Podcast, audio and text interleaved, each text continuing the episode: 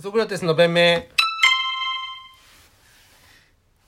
ドンタコスで合うそのめちゃくちゃ味濃い一枚あるよねどん ああるあるあるある粉だくじゃねえうかんあるあるね粉だくだようん粉だくすっごいのあるよねおえつするぐらいねそれはないけどいやいいじゃないあるで あとプリングルスねプリングルスは下下の方って決まってるけどね上の粉が落ちてきて下に激恋ができる時あるよねピザポテトねピザポテトねおえつするぐらいの時あるよでねないけど ねうめえもん食っておえつなんてしねえんだからなあるでいいじゃないそれはダメなのかあとスコーンねあースコーンねスコーンの味濃いやつはもうおえつえこうこんだけこれ味濃かったら、うんなんか別のもうひもう一袋全く粉ないんじゃないってぐらいさあるねそれはさすがにねおえつするぐらいの時あるもんねそれはそれねあるよはいいいよ別の一袋が粉ついてないぐらいこの一個に集中しちゃってんじゃねえかってなってんだからおえつするねおえつする味覚障害を起こすよあれはおえつするそれはある、うんよかったよかっためちゃくちゃおえつす最る後に共感してくれて嬉しいですよ、 当たり前じゃん俺共感共感しかしないんだから俺人にあんまねまあ、人の気持ち分かった上で汲み取らないタイプだと思ってましたけど、ああ全然そんな感じで大丈夫ですこの校則に納得いかないっていう昨日の放送はあったけどマジで納得いって今妹に目覚めるもんねねぶが4時眠か4時とか5時にやばし何が基準なんだあまた起きちゃった死んだ後成仏できないんじゃないその起きちゃっ学校の自爆例とかになるんじゃないそのた怖っ変な そのあー基準が曖昧なやつを呪い殺すんじゃない七七不思議の番外編みたいになろうかなそう花子さんとか全部封印した後封に印した後に高速穴つきっつって高速穴つきそれはこの学校の地図のドクロマーク7個しかないけどどこにいるんだそんなのっつってまさかの先生側に 大体生徒側で盛り上がるやつだけど先生側で先生がもうないな曖昧な基準で判断すると七穴つきが ちょっと待てっつって地図燃やしたら学校の地図全体にドクロマークが炙ったらう浮かび上がるっていう逃げ場ねえじゃ学ん校に対してこいつは呪いをかけに来てる妖怪かっつって高速穴つきだ高速穴つきだじゃないよ高速の穴をルールの穴をついてくるしかもこいつ自身は高速を守っている という怖さ厄介なすごいやだな怖いなあれ見ました朝倉未来のやつみたいなあの朝倉未来に説明してあげて朝倉未来に勝ったら格闘技見てない人ばっかだからそうそうそうリスナーはあの1000万円っていう企画があって、まあ、それはど募集するんですよねあのねえっといわゆる ABEMATV がやってるそうそうそう格闘家、うんまあ、相撲も含めてね、うんの例えば亀田光輝、うん朝青龍那須川天心って、いわゆるその道の一番を極めた人が、うんまあ、引退したり、うん特殊な制限をかけた状態で素人が挑んでそう勝ったら1,000万円あげますよっていうそういう企画があるんだけでど今回は朝朝倉倉未未来来にがストリートファイストトリートフまァあイト喧嘩だよね靴履いてうん髪の毛掴んだりも OK のそういうしストリートの喧嘩でやり合ったらいわゆる朝倉未来っていうのがリングネームが「路上の伝説」だからもともと出身なんだよね喧嘩がめちゃくちゃ強くゃて、うん今雷神の舞台上がってるから。うんじゃあ実際どんなもんなんだっていうそうそそうのそうそうそう朝倉未来は自分の YouTube の企画で、うんあの街歩いて悪そうな子 にスパーリングしない君喧嘩自慢って言ってボコボコにするって企画やってるけどあのタバコをね本当にねポイ捨ての人とかね本当にストリートファイトしたらどうなんのっていうのうをんアベマがやったらそでオーディションの段階からその番組は追ってたんだよねそのそう書類を送ってきた人のうろ700人弱ぐらいいたのか600何十人ぐらいいて一人一人一人一人やっあてのて質問面接してね結構すごかったよねラグビー選手とかもいたしもう100キロ超えてたから、そね、うでポーランドのなんか総合格闘技の人とかポーランドの多分多分ちっちゃな団体だけど、2位になった人がいてとかポーランドは町同士がちっちゃいから、うんどっちの町が強いかっていうのを決着つけなきゃいけない文化なんですよっていうよくわかんない 本当にそんな文化あるかみたいな本当にそんな文化はああるんですかっていうでもその人はねあの多分朝倉未来より階級は上だでしそうそうそうそうそうパンチとか見るる限りめっちゃ速いそこでなんか最終的に4人、まあ、結果3人でしたけど、そう最終的に誰がえっと、後藤さんの後藤真希うのん弟、いや元いいいいジャンプの後藤祐樹ね覚えてそこはごめん小牧の弟の方が1000分か万円るから1000万円の使い道はあの首に入った恋のタトゥー消すためですって言っときな がら最近自分の腹に愛犬のタトゥー追加してんだからわけわからんよあの人ごまきの弟ね、、そううんいとか3人ぐらい出ててやでああとと誰出てたっけ久保田っていうあの普通のなんか福島の喧嘩自慢なんか喧嘩自慢みたいでなあ人とと k あ1とのちょっと大きい人もいたよね k 1の準優勝でモハンドラゴンっていう、うん普通にキックボクシングの人が出て、あともう一人は我々が大好き元タトゥー ン田中幸喜田中幸喜さんねだから田中幸喜さんはとちょっと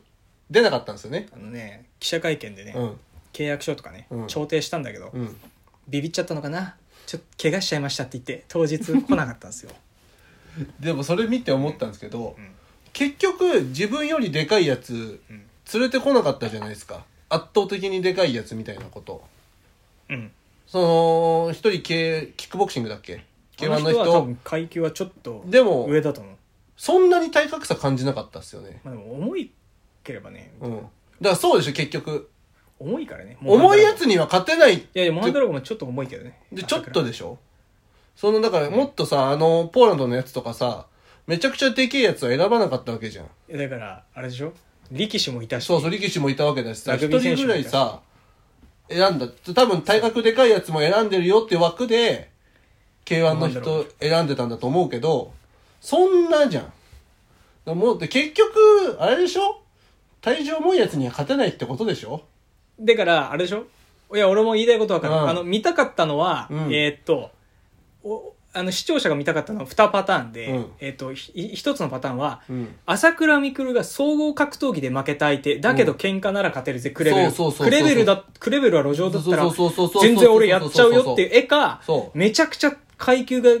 のにやっぱそうストリートファイトだと朝倉未来勝っちゃうねっていうこの2パターンしかなそういしか見たいわけじゃんだってこの階級制でやってるとだからそれはスポーツだからもうルールとかの縛りがあるからちょっと体重の制限があるとちょっと埋められない差っていうのが出てきちゃう可能性競が技性がなくなあるよねっていうのでん作ってるわけじゃん、でも喧嘩ならうん喧嘩ってだってその制限ないわけでしょそうそうそうそう喧嘩なら勝てちちゃょうっよとみたいな僕より2 0キロ重いんでうん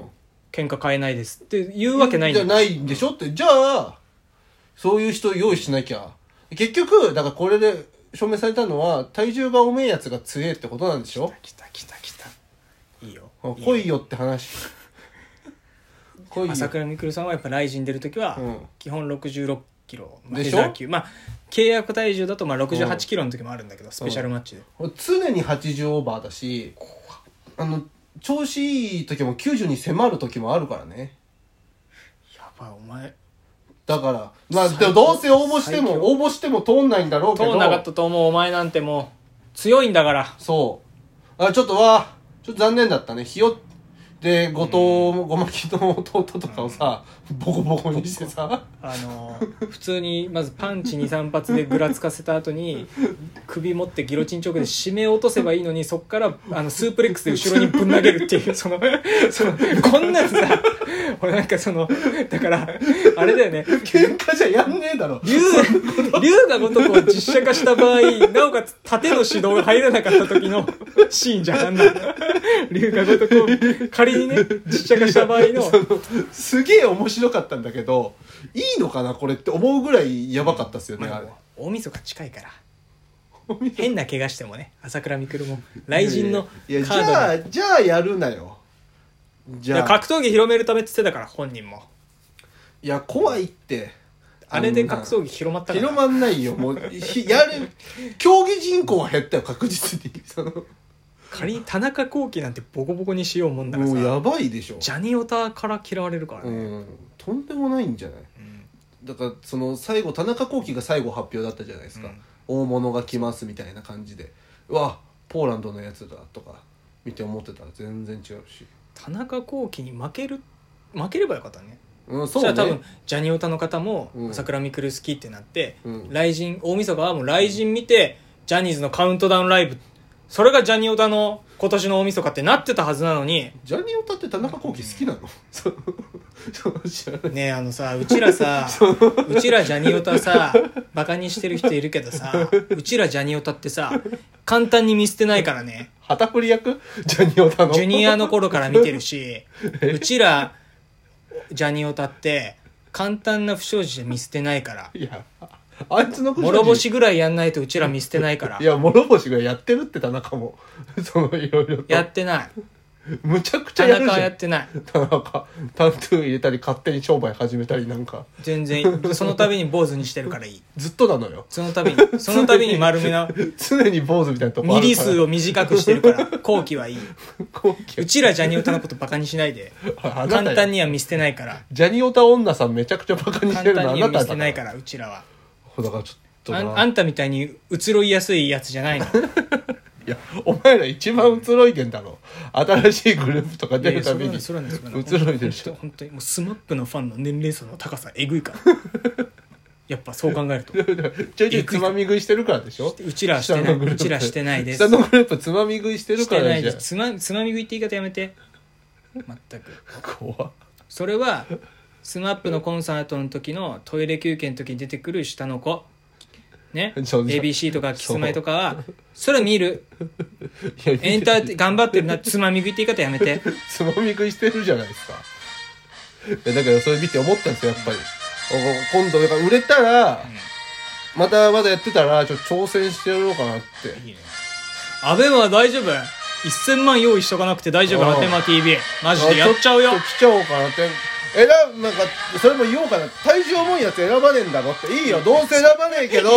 出てやんよどうせ重いから選ばねえんだろその切り口の挑戦者いなかったやってやんぞ裏